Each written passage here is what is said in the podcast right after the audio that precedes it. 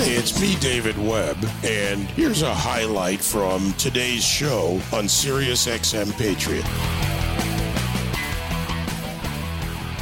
A couple of questions for your consideration and for discussion with my next guest, uh, or my first guest of today, Phil Kerpen, president of, Amer- of American Commitment. Question one How much power does government in any form have? What and where are the appropriate boundaries on government, which includes uh, legislative branches, executive, uh, the agencies, the letter agencies, etc.? Why are they important? And in not just the examples that we've talked about this morning, even with regarding uh, the rail strike, where now Democrats are caught between having to go against the union or support the union and take congressional action to override the unions they say have their rights. So there's a lot of contra- a lot of conflict in this discussion. The president promised student loan bailout in a vote buying scheme uh, prior to the election. The courts were quick to react, states were quick to react. Contract law. What about the U.S. Constitution? Can the president spend an estimated 500 million to 101 trillion dollars without approval from Congress, the very branch in the House that holds the power of the purse? Phil Kerpen, president of American Commitment, is here to help answer all these questions. Because, Phil, I know you're capable. There's that document called the Constitution. So, what does your Constitution say? Well, my Constitution says that uh, a president cannot draw money from the Treasury except uh, subject to an appropriation by Congress, and that Congress holds the power of the purse. And so the, the idea that the president can take a 20 year old law off the shelf, twist it, use COVID as an excuse, and then send $400 billion of taxpayer money out to you know 40 million student loan borrowers is completely ridiculous. It's absurd. In fact, just a year ago, Nancy Pelosi was saying, "Of course, the president can't do that," and you know she's now changed her tune to fall in line, uh, you know, with the Democratic administration. But uh, this is extremely dubious, and and I think the the way the media reported on it was really reckless because they reported for months on this as if it was something that was actually happening, uh, and that people were going to get this money, and what they should have said is that the president is attempting, is alleging, is claiming that he can do this, but it's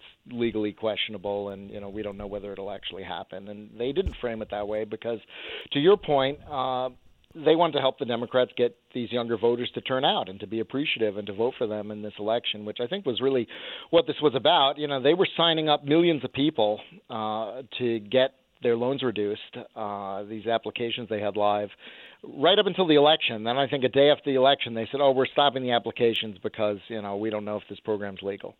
Uh, so the timing was uh, it was remarkable, just how brazen they were about that timing. And of course, we now have two circuits, uh, two federal circuit courts uh, that have uh, either imposed an injunction in the case of the Eighth Circuit or allowed a district court injunction to stand in the case of the Fifth Circuit. And we've got briefing that's going on on this in the Supreme Court, where the Biden administration appealed uh, the injunction from the Eighth Circuit. And you know, we we should know sooner rather than later what the Supreme Court's going to do on that. Kavanaugh asked for briefing from the parties, and there are a bunch of amicus briefs that went in as well.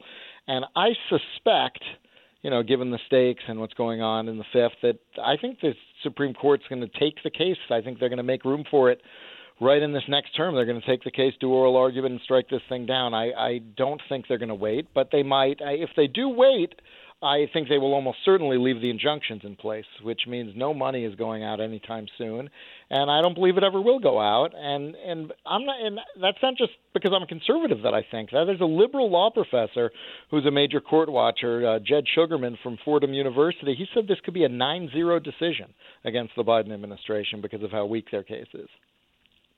So the courts, I believe, will do as you say. Uh, law, you know, there's sometimes you just can't override what is the obvious. Uh, and, and I'll, I'll, put it, leave it there for the moment. But then to the the word brazen that you used, uh, I, I've got to ask the the I don't know the question.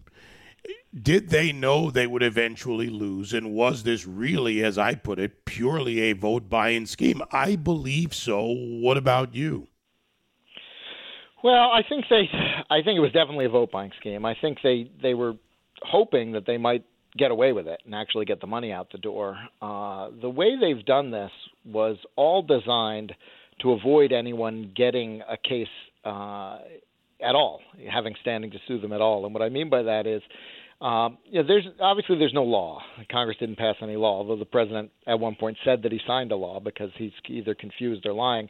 Uh, but not only is there no law, there's no regulation, there's no rulemaking, there's no guidance document. They're trying to run a 400 billion dollar spending program, basically on a press release and a frequently asked questions website, and they've twice morphed the program to undermine the standing claims of litigants that, that were trying to stop them. And so uh, the first lawsuit that came was a guy from Indiana who said this loan forgiveness is actually going to increase my state taxes because Indiana taxes uh, forgiven loans, uh, and, and I was going to get them forgiven eventually under a different program that Indiana exempts from tax.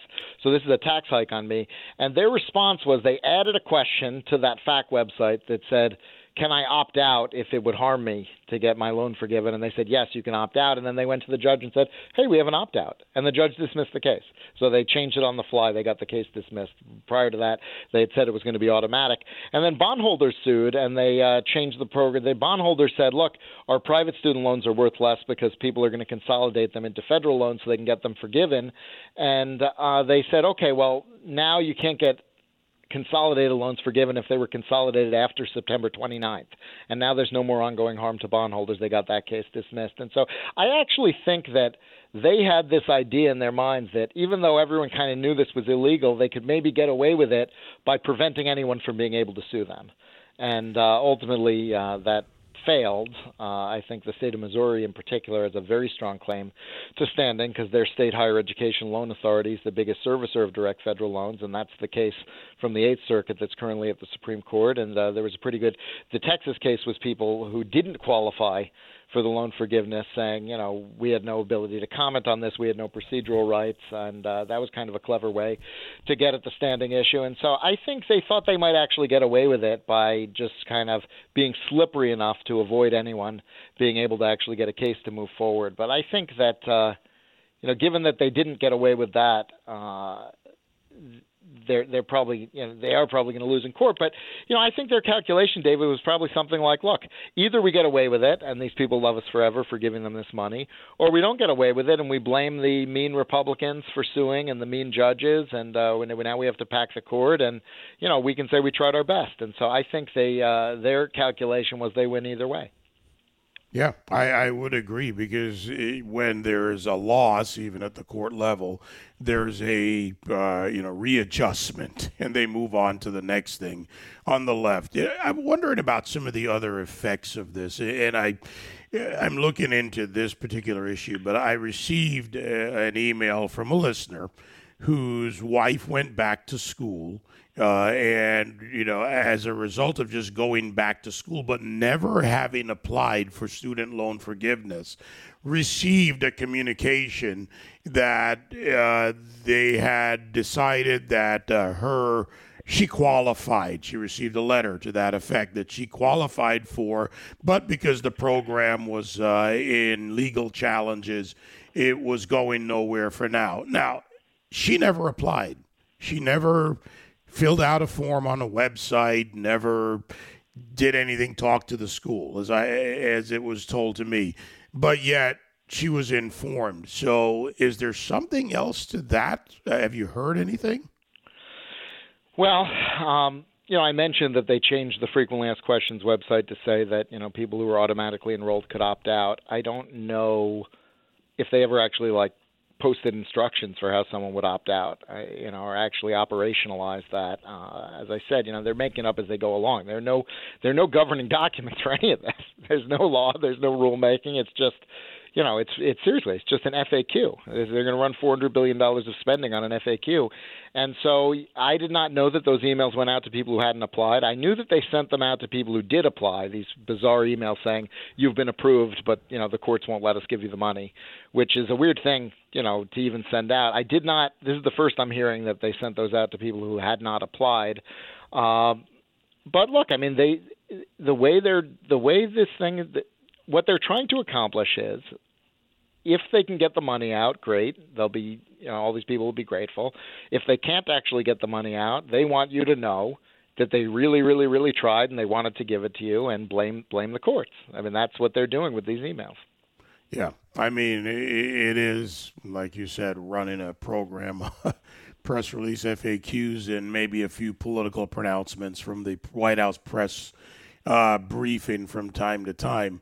Uh, what I mean, next steps. Obviously, we have the lower court's decisions. Uh, this does this go to the Supreme Court in this term? You think? I mean, where where does it go now? Well, it's it's at the Supreme Court right now. Um, the procedural posture is an application by the Biden administration to vacate the injunction from the Eighth Circuit, and uh, that went to Justice Kavanaugh and he requested briefing from the parties, and so there are briefs from uh, there's there's a brief from Biden, there's a response brief from the states, and then there's a response brief to that from the Biden administration. There are a bunch of amicus briefs in there as well. You can see you can see all of this uh, on the docket on the Supreme Court website. And so Justice Kavanaugh will either, uh, you know, he could grant he could grant that he could grant that uh, application himself. He could reject that application himself, or he could refer it to the full Supreme Court to vote on, which I think is likely in this case, and then either his decision himself uh, or more likely the Supreme Court, uh, kind of voting as the nine of them, uh, they could either overturn the injunction and leave the case in, in, the lower courts, which would let Biden hit send and send the $400 billion out. I think that's unlikely. They could keep the injunction in place, but let the cases proceed at the lower court level, uh, which is a possibility. Or they could, if they want, say, you know, given how important the case is and the issues and so forth, uh, we're going to take the case now. We're going to construe this application as a uh, as a writ application, and uh, we're going to uh, take the case and schedule oral argument and issue the decision this term. So they could decide to do that uh, if they want to, and I think that would be appropriate given you know the amount of money at stake and the issues and the fact that we've now got an injunction from another circuit as well. I think it would be appropriate for them to sort of expedite and take the case. Uh, but as long as they don't lift the injunction, there's no money going out the door, whether they take the case now or not. Right, and it remains a political posture and a political argument. Uh, I favor, I think, like you do, let's get this for the full court. Hear the arguments. We've got a more originalist court. Uh, the chances are, even with the liberal justices uh, voting as I think I would expect them to most times, uh, there's well, you never know, David. Remember chance. that when Obama when Obama tried to make recess appointments while the Senate was not in recess, he lost 9-0 at the Supreme Court. So sometimes sometimes it's so egregious that even the liberal justices don't go for it. So we'll see. It could be more than 6-3. I don't know. Uh, I tend to be cynical like you and think the three liberals will let him do whatever he wants. But uh, once in a while, they surprise us. so surprise me. There we go. I, am waiting for my surprise at, at any given moment. Let's see what they do with it, Phil. Appreciate it. I'm with you. Uh, the U.S. Constitution, the guidelines, the borders, the role of the branches. Uh, you know, I, when I look at cases that have come up in recent times, West Virginia versus EPA, cases like this, it, it seems as if the court could be on a path to a constitutional reset. And there have been other other decisions as well, regardless of the vote, the decision, and the majority. Uh, so, it, do you think the court overall is on its way to a constitutional reset? You know, I think they're I think they're sort of reviving uh, kind of the separation of powers, uh, and and I think it's very welcome. And I do I agree with you that their recent decisions have moved in the direction of kind of you know the executive branch can't just do whatever it wants and invent new programs out of old laws. And, you know, if you want to do something new, there has to be a new law. And uh, I think that's a very, very welcome development. And I'm hoping uh, that a decision in this case will move that further along. All right. Let's keep a close eye on it. And if the court decides to take this up and you know, I, I would hope they would for this term, if nothing else, to remove the issue from the constant argument. Uh, we'll see. Phil Kerpen, president of American Commitment. Thank you, Phil. All right. Have a good one.